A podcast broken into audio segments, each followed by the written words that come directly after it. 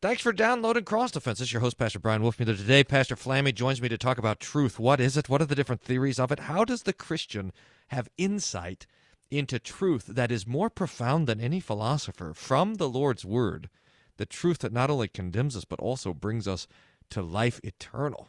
Pilate said to Jesus, What is truth? We answer the question today. Thanks for being a podcast listener. Here's the show.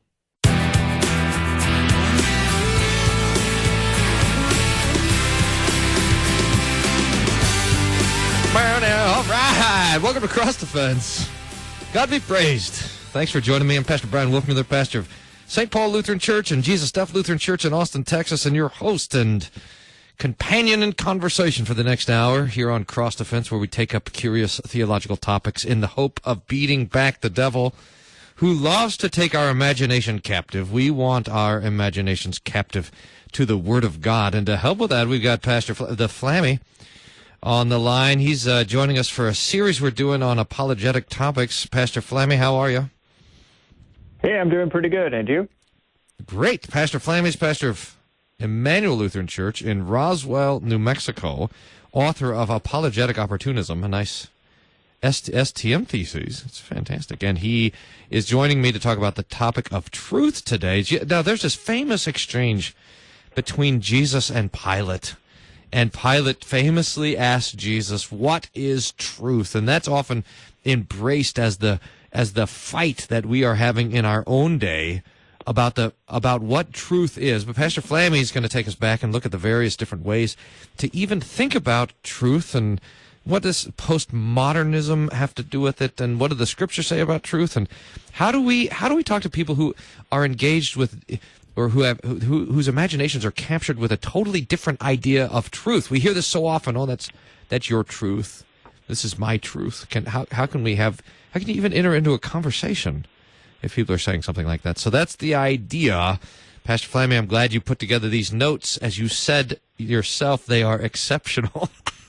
yeah, that's right. On the idea of truth.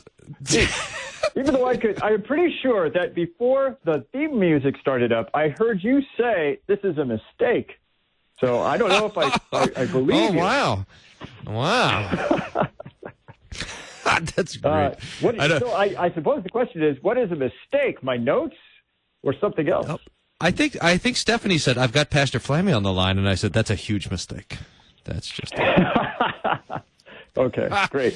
Three theories of truth Oh man, three theories of truth: correspondence, coherence, and pragmatic. So, what are these? I mean, get us into the language that we need to even think about this question. All right, so we are modern persons living in a modern time, and uh, the the language that is used to speak about truth nowadays is of fairly recent origin. Uh, so uh, uh, people will talk about G.E. Moore or Bertrand Russell and how they helped develop in the mid or, or the uh, early point of the 20th century a theory of truth. And uh, truth, they, as they tried to articulate it, it, it, it corresponds, or it ought to correspond, uh, to the various state of affairs that we can observe and experience in the world outside of ourselves. And so that's what we call the very first theory of truth, a correspondence theory of truth. And if I may say so, perhaps I'm wrong about this, I think this is most people's common sense understanding of what truth is. I assert something like the sky is blue, right? And then I can actually go outside, look up, and see that, in fact, the state of affairs makes it such that the sky is blue, and I spoke truth, as opposed to falsehood, which would be something like the sky is magenta or something like that. Aquamarine. Uh, okay. Aquamarine, right. Uh, so, uh, and, and so, like I said, this is, I think, the common sense idea of what truth is, and it corresponds with what modern philosophers sometimes call today a realist ontology. Or uh, uh, uh what does that mean? Um, it means that that there is some kind of reality that is objective uh, that we all participate in. And uh, when I make claims, truth claims, that let's say the sky is blue or whatever, then I'm making a, a claim about that objective reality against which I could test the claims. Uh, now, you could probably, from, from the very beginning, start saying, well, how do you know that my experience of the real is the same as your experience of the real? How could I be sure that I could even get beyond, uh, uh, you know, the, my my own experience to have any sort of certainty of of your experience of this thing? Well, I, I don't want to go down those roads. That's kind of a discussion, perhaps, for another time. Um, instead, instead, I'll just say that there's a second theory of truth that has been put forward uh, by others, and uh, they instead of saying that uh, truth is that which corresponds to a set of affairs in the world. They say that no, the truth isn't is isn't uh, uh, isn't multi. It's not. Uh, how do we say this? it's not like there are a bunch of truths out there. In fact, an infinite number of truths because you could make uh, potentially an infinite number of statements concerning the state of affairs of the world. Rather, rather, the truth is. This is kind of Zen too. The truth is one. The truth is whole. And instead of speaking about truth as, as that which uh, uh, uh, conforms to reality, they'll speak of truth as, as making a statement that is in conformity uh, with all the with the, the greater sense of truth or wholeness that is out there in the world. Um, hmm. Now, this is like I, I, I think it's not quite as intuitive. I'm going to try to find a good definition of the coherence theory of truth here. Ah, here it is. Here's something I found. A belief is true if and only if it is part of a coherent system of beliefs. So you could think of your, your beliefs as like a web, uh, and, uh, and, and every belief is a, is a part of that web. And if, uh, uh if one of your beliefs is uh, uh, not in concert with that web, then you could say that potentially that, that belief is, is false and not true. Now, hmm. uh, just to, to, put it out there, you can tell me what you think about this. Uh, as soon as Jesus says to the disciples before his meeting with Pilate, uh, before his meeting with Pilate on Good Friday, on Monday, Thursday night, as he's preaching to the disciples one last time, he says, I am the way, the truth, and the life. And there, Jesus says that the truth is, isn't so much a particular statement about a state of affairs in the world or reality. The truth is, in fact, as Jesus reveals, a person, which is fascinating. And, and, and that would, I think, kind of open up our understanding to entertain the possibility that instead of thinking of, of truth as just an infinite number of ways to describe the so-called reality, maybe truth is in fact uh, could be could be spoken of as one thing. And Christ has said that one thing is me which is interesting. So I, I don't think that necessarily, if you're Christian, you you have to be a correspondence theory. You could probably also talk about a coherence theory and, uh, and get a little play out of that. So, like for instance, one of the famous uh, uh, Lutheran slash Christian apologists, philosophers, theologians of the 20th century was Wolfhart. Uh, I'm sorry, I have to get his name right. yeah, Wolfhart Pannenberg. You remember Pannenberg? I remember you talking about Pannenberg. Yeah, I can't remember everything I ever said about Pannenberg. But one of the nice things that I do remember is that he held to a, a coherence theory of truth. And of course, the reason why he did that was because he's German,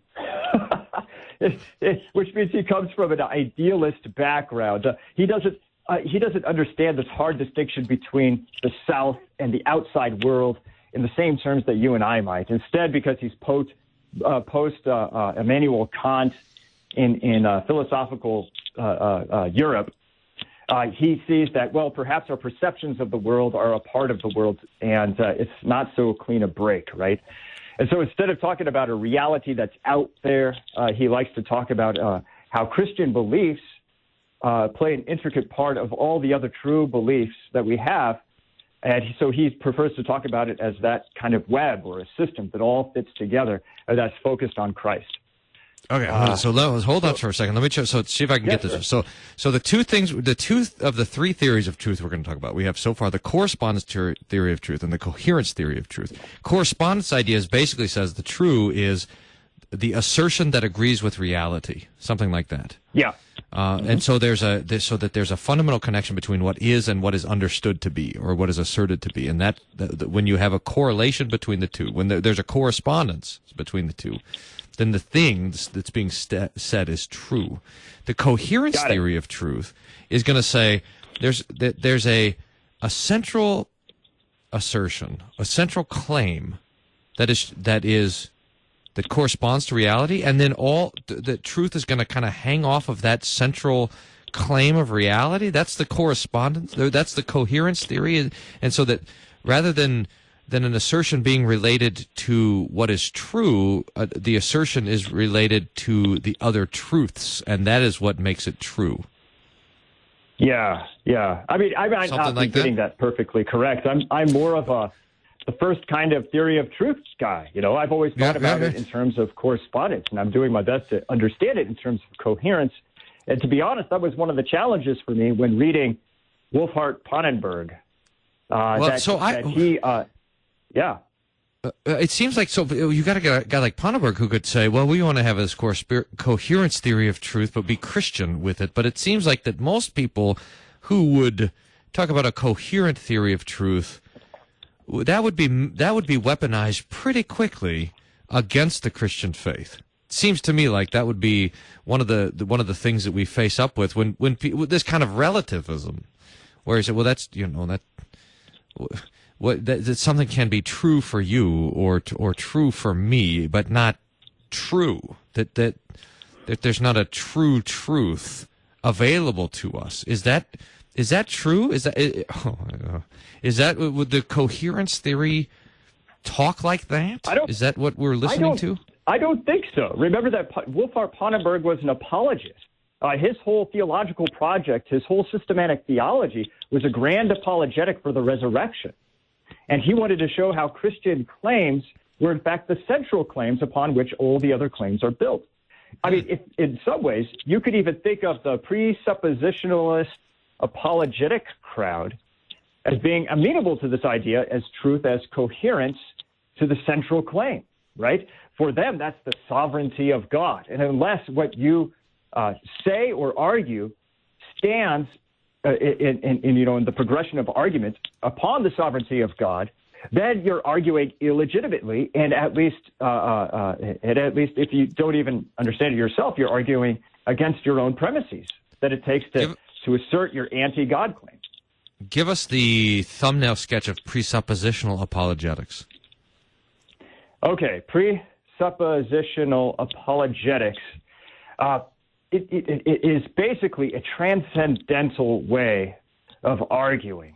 And uh, so the, the, the, the way we might think about this is that uh, suppose you, you meet someone on the street and, uh, uh, and it's a militant atheist and he sees that you have like the Holy Spirit in the glint of your eye. He wants to convince you that there is no God, right? And he gives you five or six rational so-called arguments against the existence of God, like we talked about earlier in earlier programs, pain and suffering in the world. Uh, perhaps uh, I don't see any visible evidence of God. He's not something I could see or measure, touch or taste. And therefore, uh, uh, why should I uh, be justified in claiming that there is a God? I mean, you could come up with all kinds of arguments. Well, the, a transcendental argument would probably try to, to say to this guy, look, you're using language. Look, you're breathing air that's been provided for you so you could wag your tongue and say the things that you're saying. And so what you would try to do is to articulate this, this counter argument that we couldn't even be having this conversation. We couldn't even be using the rules of logic. Uh, you couldn't live from one moment to the next unless you uh, accept the premise that there is a God and he has created this world and sustains this world. And then you could go out from there to articulate other kinds of Christian claims. But the transcendental argument uh, tries to get behind the argument of the opponent, not by answering the argument directly, but by saying that the very argument of the, of the opponent itself would be impossible unless he accepted the central cru- uh, uh, truth claims of Christianity. Uh, uh, one of which being that there is a God and he is sovereign, if you're like the Reformed presuppositionalists. All right, let's put. Uh, let's see how we're doing here. We got three minutes. Oh, we got a third. All right, Pastor Flammy, two minutes for this. the third theory of truth, the pragmatic theory. Then we'll fill up our bucket of the, these definitions and, and press forward after that. So, what is that? What's that theory of well, truth? well, the American philosophers uh, uh, articulated this one. I I have a hard time with it, and so I'm I'm going to do my best uh, uh, to to repeat some of what the other philosophers had said about this. Uh, so Peirce is an American pragmatist. He said, "Truth is the end of inquiry." Bam. So you do inquiry, and what you arrive at, that is the truth. and, then, and then there's also this apparent claim that's out there that truth is satisfactory to believe. What? So look, this is the point. Uh, it, let's not worry about an outside world that we could uh, argue about whether it exists or not, or if our independent, if our experience is all that distinct from it. Uh, instead, let's just talk about truth in terms of what works. Uh, let's talk about uh, uh, truth in terms of that which which corresponds to our everyday experience and helps us to get by. And okay. what's great about this theory of truth is it, in fact, helps to explain kind of the American spirit that we find so prevalent around us today, especially as pastors and as Christians as we interact with folks in the world. Uh, how often do we hear, well, it's true because it works for me? I mean, we hmm. hear that pretty often. And, and, and, and so the truth isn't measured against a, a reality. Truth is measured against expedience, right? Or utility. It's fascinating. Ah, that is. Okay, so we got correspondence, coherence, and pragmatism. We're going to throw postmodernity into the mix and see what comes out. You're listening to Cross Defense. I'm Pastor Bryan Wolfmueller, pastor of St. Paul and Jesus Deaf Lutheran Church in Austin, Texas. This Pastor Flammy uh, is with me today from Emmanuel Lutheran Church in Roswell, New Mexico. Stay tuned through the break. It'll be a short one, and we'll be right back talking about the problem or the opportunity of truth. We'll be right back.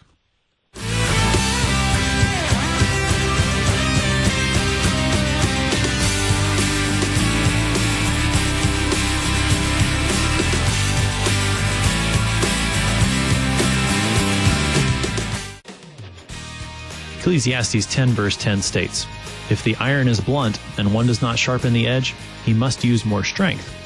But wisdom helps one to succeed. Find this true wisdom in Christ on Sharper Iron every weekday morning at 8 a.m. here on Worldwide KFUO. Sharpen the iron of your faith together with two pastors as they take up the sword of the Spirit to proclaim the gifts of Christ crucified and risen for you. The story of Worldwide KFUO is a tale of technology. Radio was new in 1924 when KFUO was born to serve Christ the Savior. Now, KFUO is still finding new broadcast technologies so we can spread the gospel to the world via the web, smartphones, tablets, and new intelligent speaker devices. And when the next big thing is unveiled, we'll be there too. Broadcasting the good news at the forefront of technology. We are Worldwide KFUO. Did you know that your individual retirement account may make the best gift to KFUO? The IRS now allows individuals 70 and a half or older to transfer their required minimum distribution directly to charity and avoid paying the associated income tax. These gifts can provide regular long-term resources to KFUO. If you have questions about making an IRA gift to KFUO, call me, Mary, at 314-996-1518. We'll send a representative out to help answer your questions and help you establish a legacy of giving to your favorite radio station, Worldwide KFUO. You hear our voices every day as we speak the gospel, share the latest news, or for insightful and sometimes entertaining talk. Why not share your voice with us and send us your feedback, suggestions, and questions? Leave your comment at 314-996-1542. Be sure to follow us on social media too, so you can like, comment, and share your favorite posts. Drop an email to kfuo at kfuo.org or send a snail mail letter to Worldwide KFUO, 1333 South Kirkwood Road, St. Louis, Missouri, 63122.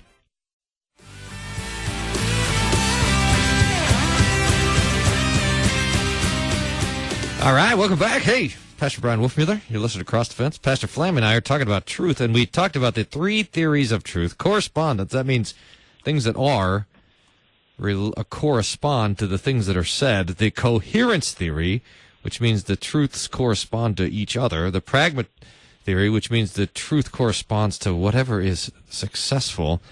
And, and, and I want to know how these three theories, or which ones, relate to postmodernity. We often hear this kind of lazy definition of postmodernity, which means tr- which is something like truth is relative. Is that a good definition, or what? What do we? How do we connect postmodernity with the ideas of truth, Pastor Flammy?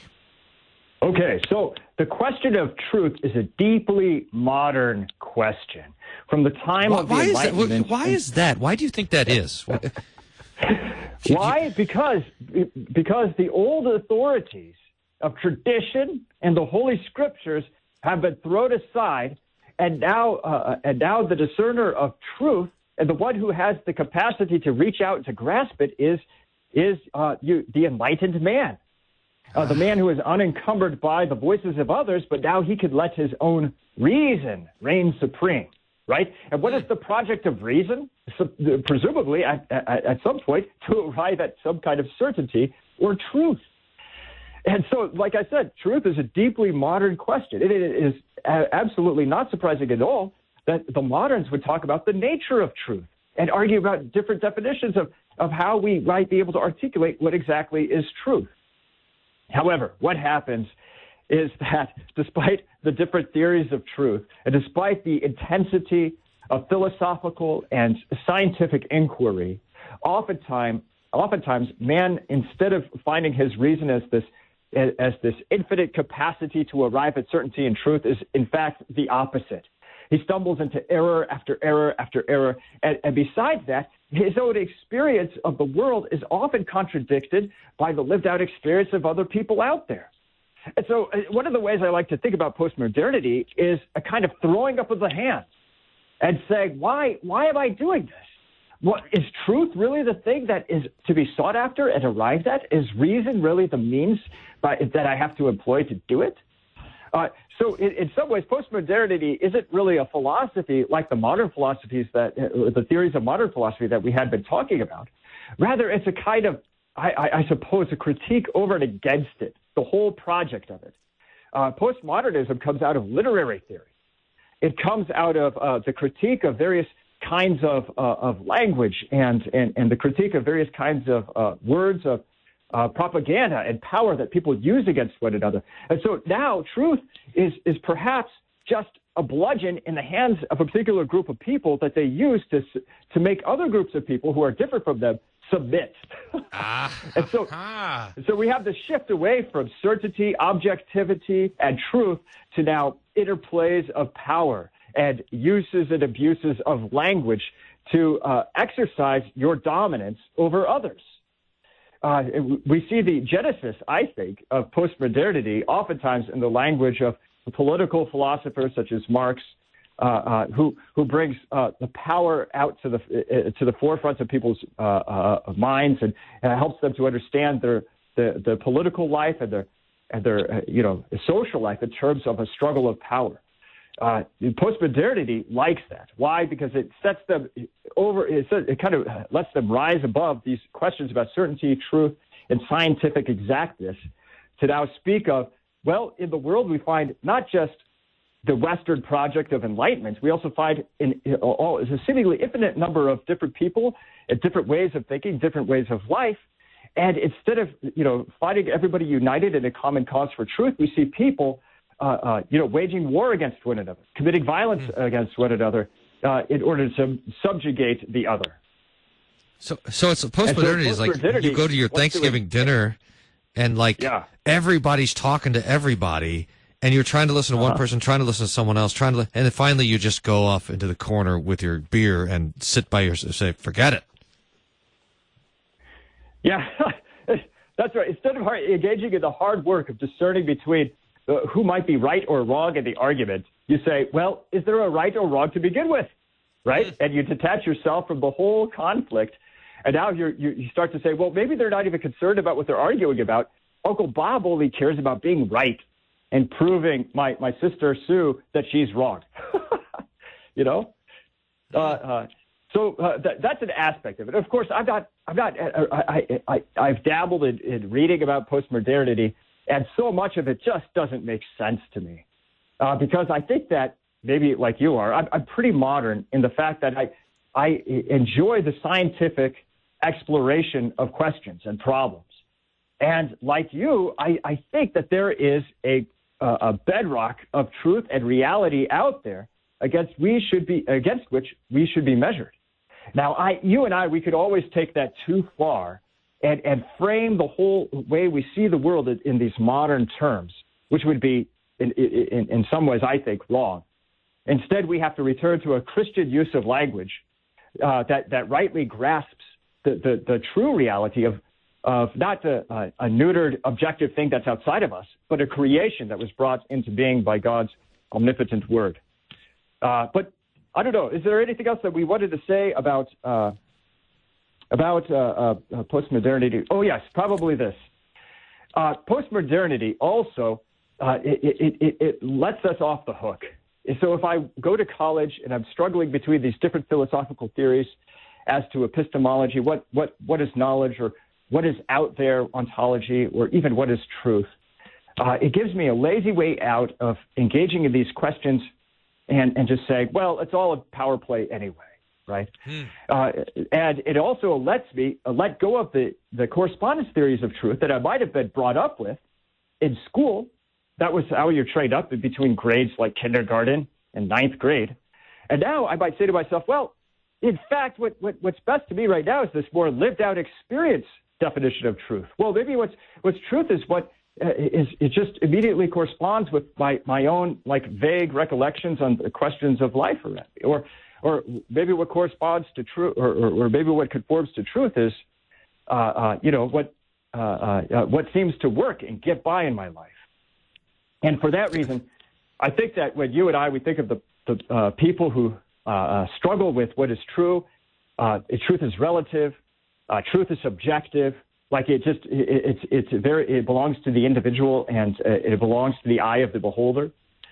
Uh, I, I, I think that that what we're seeing there is a person who uh, just refuses to engage in the hard and difficult problems, and also they've come to live life in such a way that if if I go to church on Sunday uh, and I play by the rules there, I stand up and sit down when I'm supposed to during the service. when I open up to the right hymn and start singing the right hymns, when I say the right things in front of the pastor and the other Christians, I actually get by pretty well. And so I can live my life as a Christian there.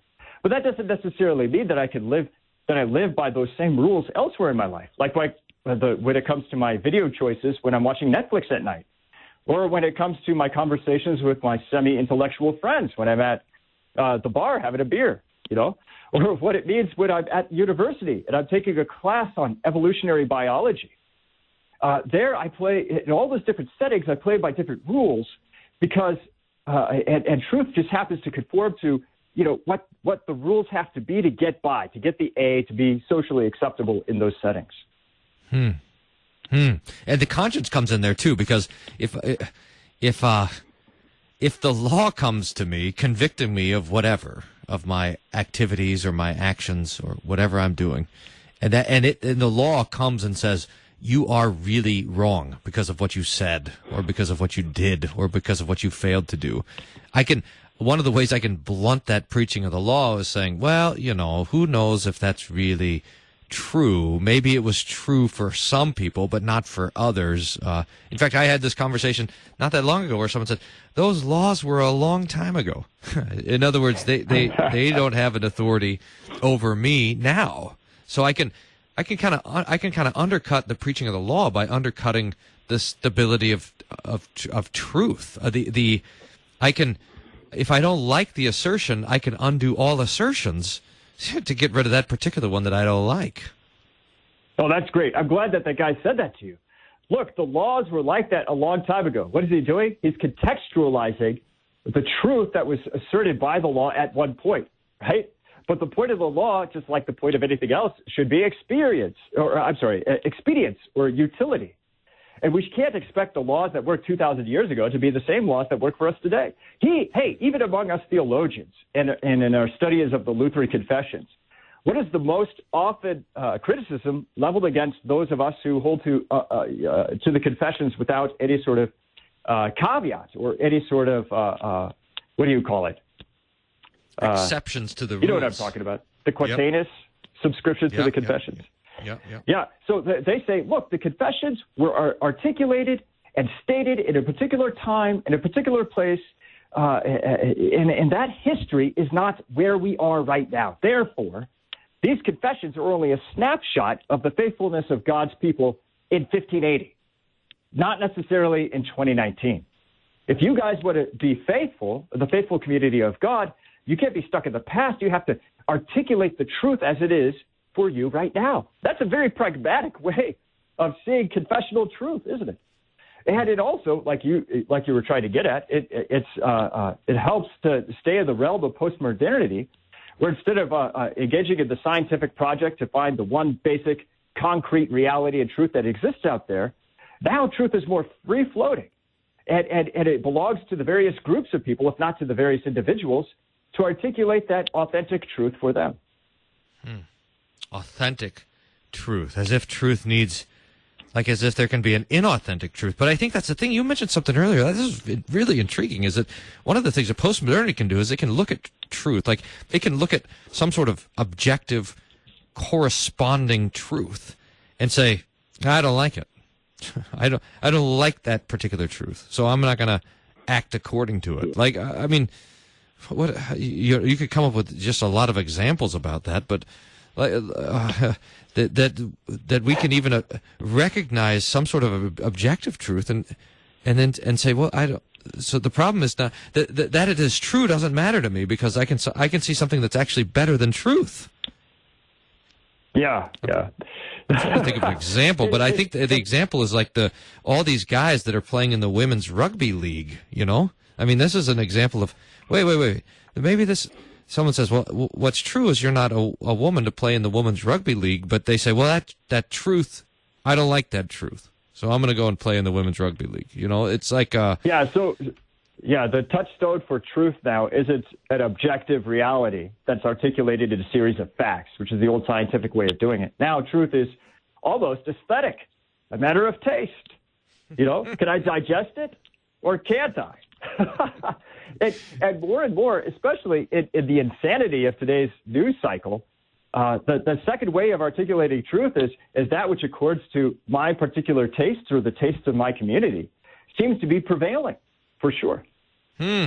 Yeah, you see, you see that too, uh, where, where you get these accusations. He said, she said, and someone said, "Well, she didn't. They didn't actually say that." And said, "Well, that doesn't matter because if they said it or not doesn't matter. It's still true." That there that there's a Why? truth. Because which... I received it in a certain way. Because I received it as an attack against me, or I thought they were saying this. That's what matters. Is what I thought they were saying, not actually what they said. Right. So what's emphasized? Tone and reception, wow. not the objective truth of what was being said out of that person's mouth. That's immaterial. All that matters is taste. Now, we, now we we have something better. In fact, we maybe even have something better than the theories of truth. We have the scriptures, which teach us truth. So let's let's start working through those those Bible passages, which teach the Christian mind how to consider truth. And we'll get, we'll get started. We'll have to go to a break in a few minutes here, and then we'll we'll have one more segment to talk about in the end. So where would you go? Where would you go first to to start building the biblical argument uh, or picture of what's true? To build the biblical, uh, yeah, so truth according to the Holy Scriptures uh, is a very forensic term. Uh, the, the, biblical scholars are, in fact, agreed upon this. And I love that uh, because truth originates now in the judgments of God, in the assertions that God makes. And through his articulations, his word, and through that word uh, comes into being not a neutered scientific reality, but a creation uh, that, that is articulated by God and sustained by that same living and powerful word. Uh, so we start, so we start from, from God himself, and from God comes the whole of creation and set in its boundaries by God's commands and his judgments and his righteous rules. And so I think that's where we should pick up, uh, and we will talk about that, especially in terms of uh, probably Psalm 1830, uh, where in Psalm 1830, See, I have to flip pages in my paper Bible, so I quote it wow, exactly. that's very in, and antiquated, Pastor. An- that's antiquated. This God, His way is perfect. The word of the Lord proves true. Hmm. He is a shield for all those who take refuge in Him. And so, uh, especially for the Christian in both the Old and the New Testaments, uh, truth is that which is in conformity to God's word. That which lies apart from God's word, it is just judgments and decrees, that is falsehood and sin. Hmm. Hmm. Uh, just how many? So start to sketch the contrast between like that and say some sort of scientific co- correspondence theory of truth. Huh? Say say I'm just a I'm, I'm just kind of your normal guy, and I think, well, what's true is mm-hmm. the things that match up with reality. How how would the what what the verse is saying there from the psalm? How would that be different?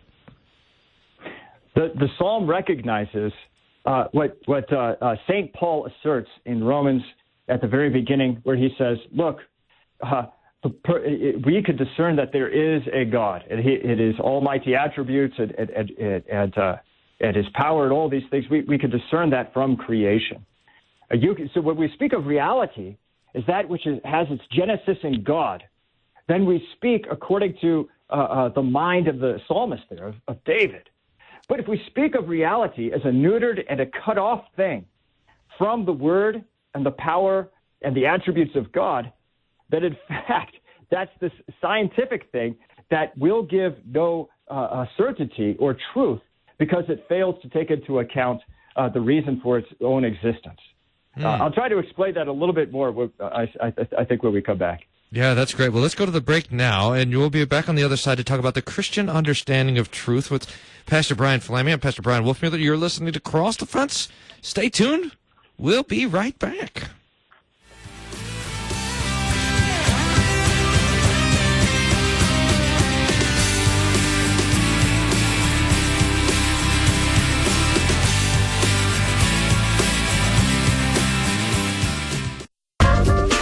Hi, this is Pastor Marcus Zill, the LCMS Director of Campus Ministry and the Chancellor of LCMSU, inviting you to join us right here on Wednesdays at 2 p.m. in the Student Union. If you can't make it, Student Union is always available as a podcast at kfuo.org. Learn more about LCMSU at lcmsu.org. And remember, college is tough. You need Jesus. We'll help. Wednesday afternoon at 2 on KFUO.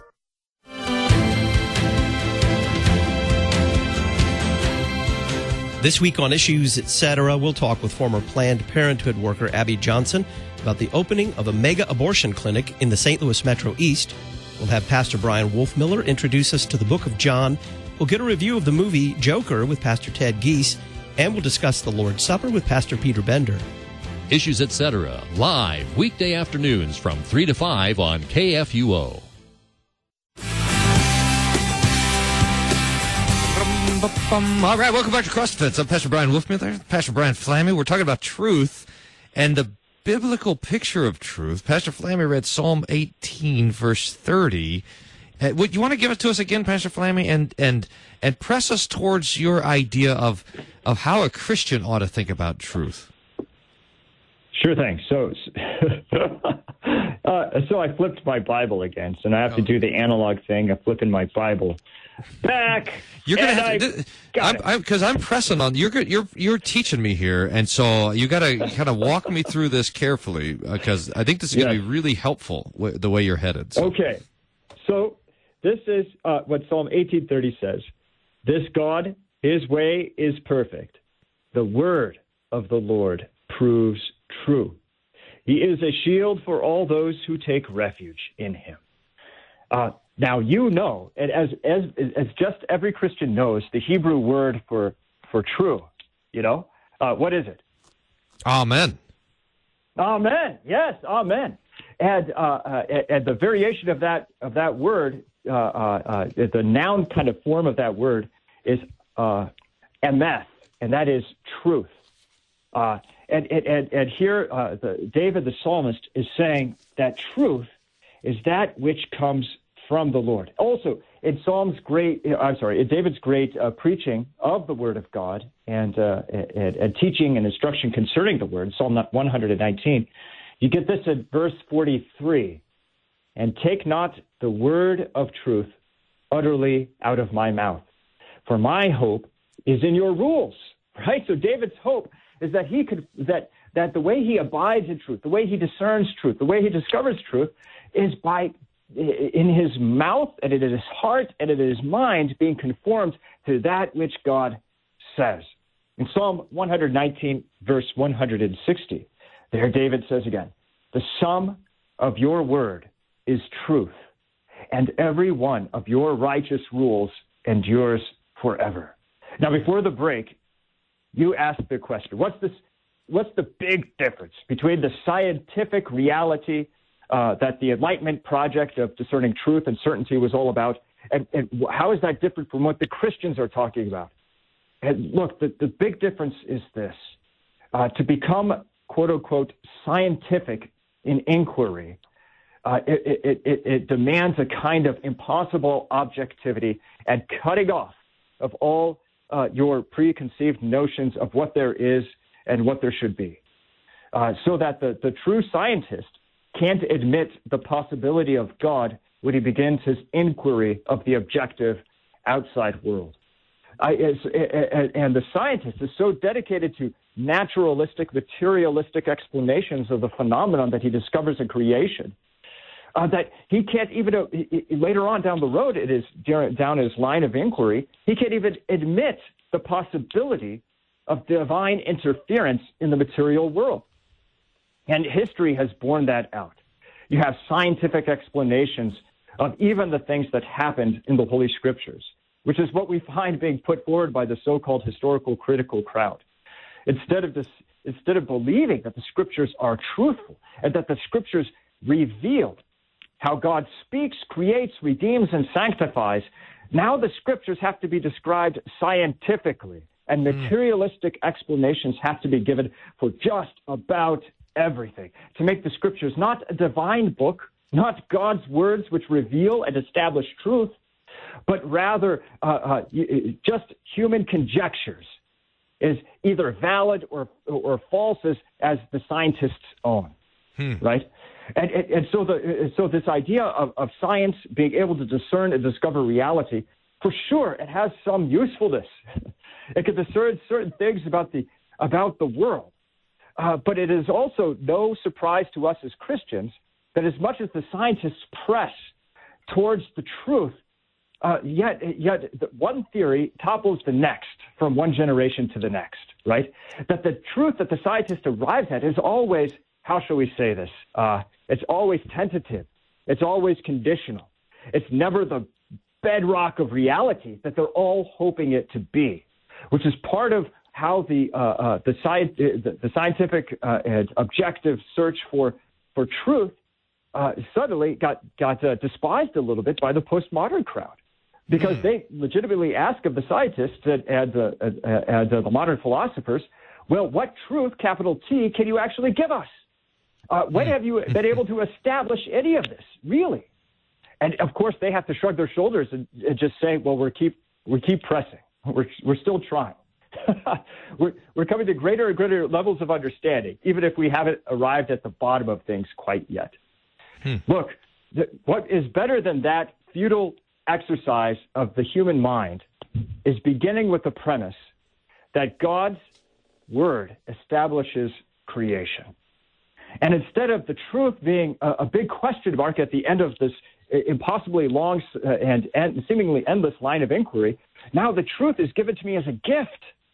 The truth is given to me by grace. And that gives me such joy and freedom. And, and instead of having this potentially meaningless life set uh, uh ahead of me, or perhaps I'm left to the despair of trying to articulate meaning in my own life, right? Now, meaning is given to me because God's word speaks about me. His word brings me into existence. He forms me in my mother's womb, as David again says, right? And his word does more than just create me and sustain me, it also redeems me. He forgives me all of my sins, all of the times that I've set myself against God's righteous rules that set the earth in its proper place, that, that separates the, the, you know, the water from the land, that separates right from wrong. Every time I transgress uh, uh, God's righteous rules uh, concerning my, my, my life, my fear, and my love and my trust, then there is that word of forgiveness that imputes and, and gives as a gift Christ's righteousness in baptism. Um, not only that, that, that, that saving word uh, it, it continues to articulate the frame and give shape to my Christian life at every moment that I live after my baptism, which is my life of sanctification. So the Christian, this is, I, I suppose, my big point. When it comes to questions of truth, philosophically, I suppose you could play that game. and try to articulate what truth is. But as long as you play the philosophical game by their terms, one of the things you'll always notice that is lacking is that God said this, therefore, right? the old mm-hmm. philosophers mm-hmm. used to mm-hmm. do this.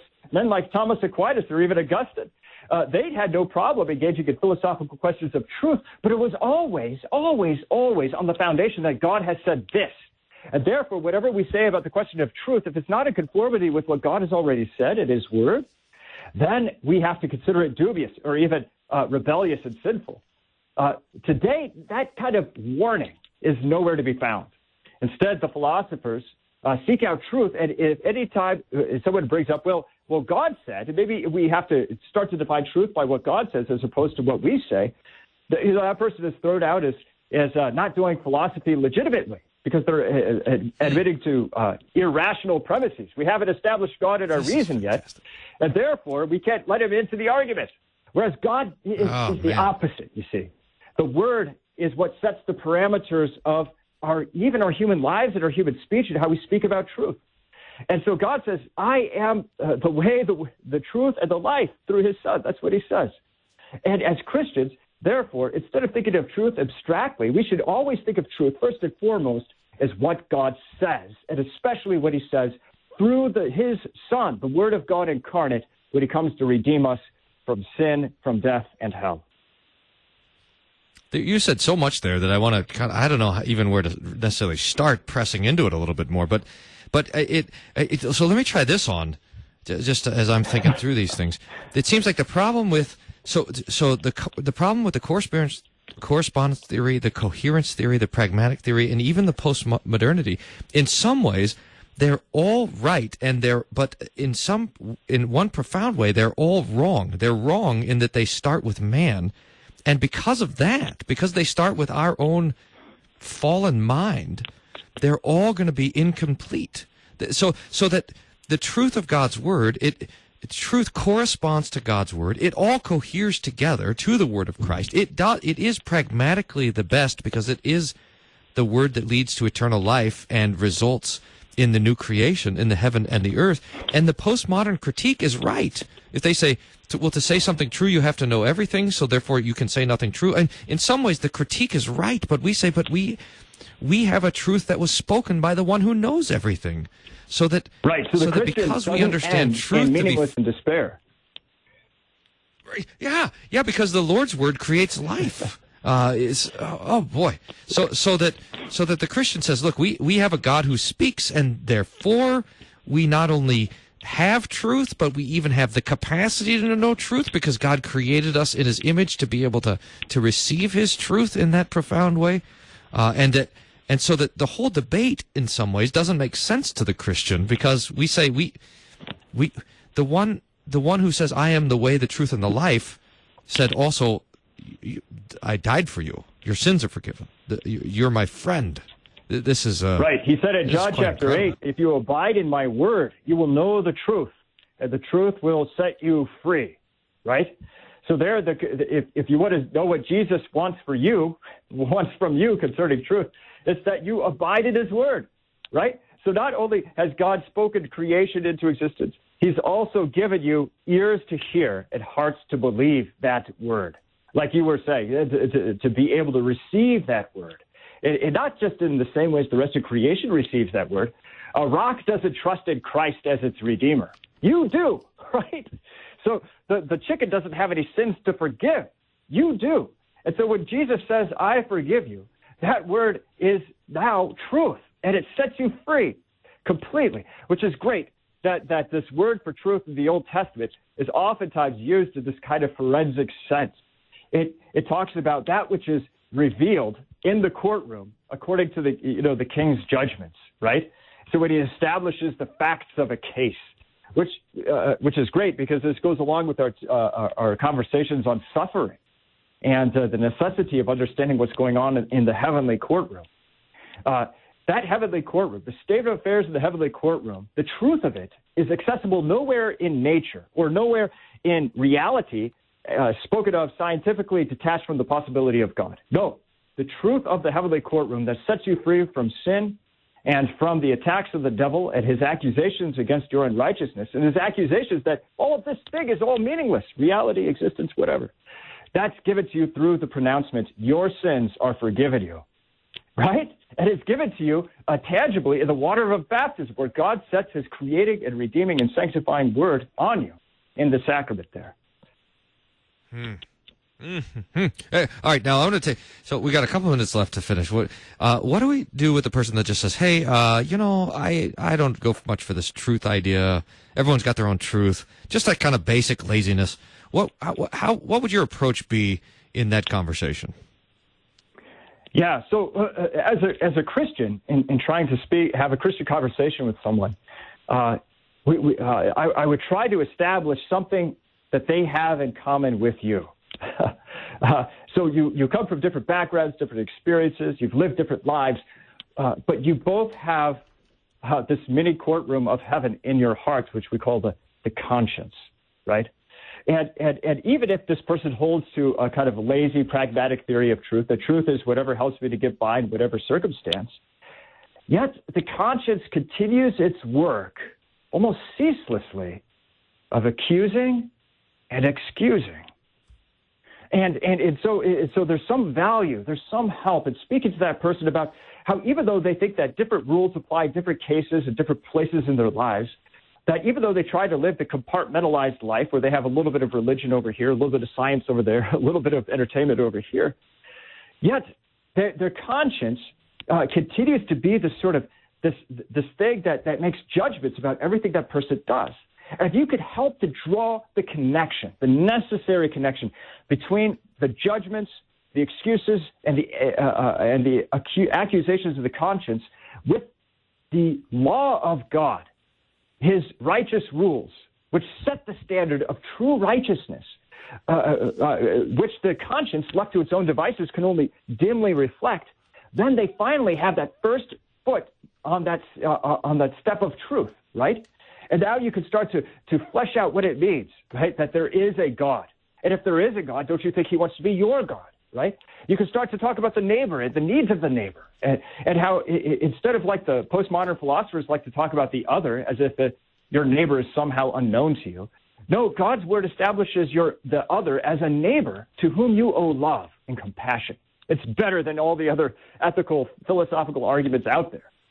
Uh, if you could, it, it, it, but you also have to show them that this first step that they take upon God's law that helps to, to uh, uh, give light to the, the reality of the conscience and how the conscience should rightly accuse and excuse, that law is not going to save them, right? You, you have to be able to articulate the, the, the work of the law in terms of, in the end, uh, uh, killing the sinner so that Christ could do his work, not from the law, but from grace uh, uh, to, to forgive sins and to impute his righteousness, which they have to receive by faith.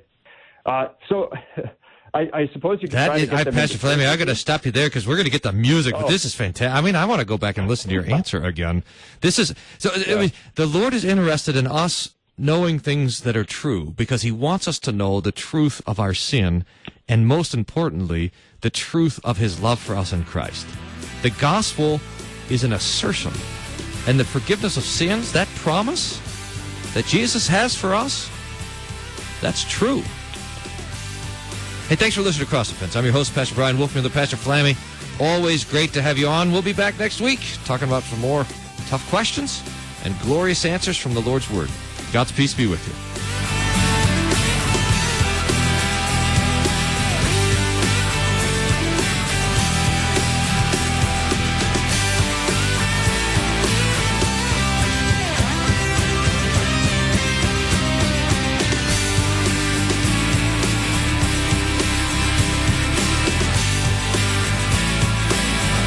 Cross Defense is a production of KFUO Radio. Find past episodes and support Cross Defense at kfuo.org. Thanks again for listening to the podcast Cross Defense. I'm your host, Pastor Bryan Wolfmueller. I think I am going to go back and listen to this episode again to get what Pastor Flammy was saying. He had some incredible things to say, not only about the different theories of truth, but also about about how the Christian can understand truth in a more profound and insightful and helpful way than any philosopher could possibly offer us, and that we have that to offer also to our friends. I hope you enjoyed the show, and if you found it helpful, or you know people who you think would be encouraged by it, I'd encourage you to pass it on. You can rank the show, leave feedbacks and things like this on all the places where you get podcasts. I'd appreciate that as well. That helps other other people find us. Thanks again. We'll talk to you next week. God's peace be with you.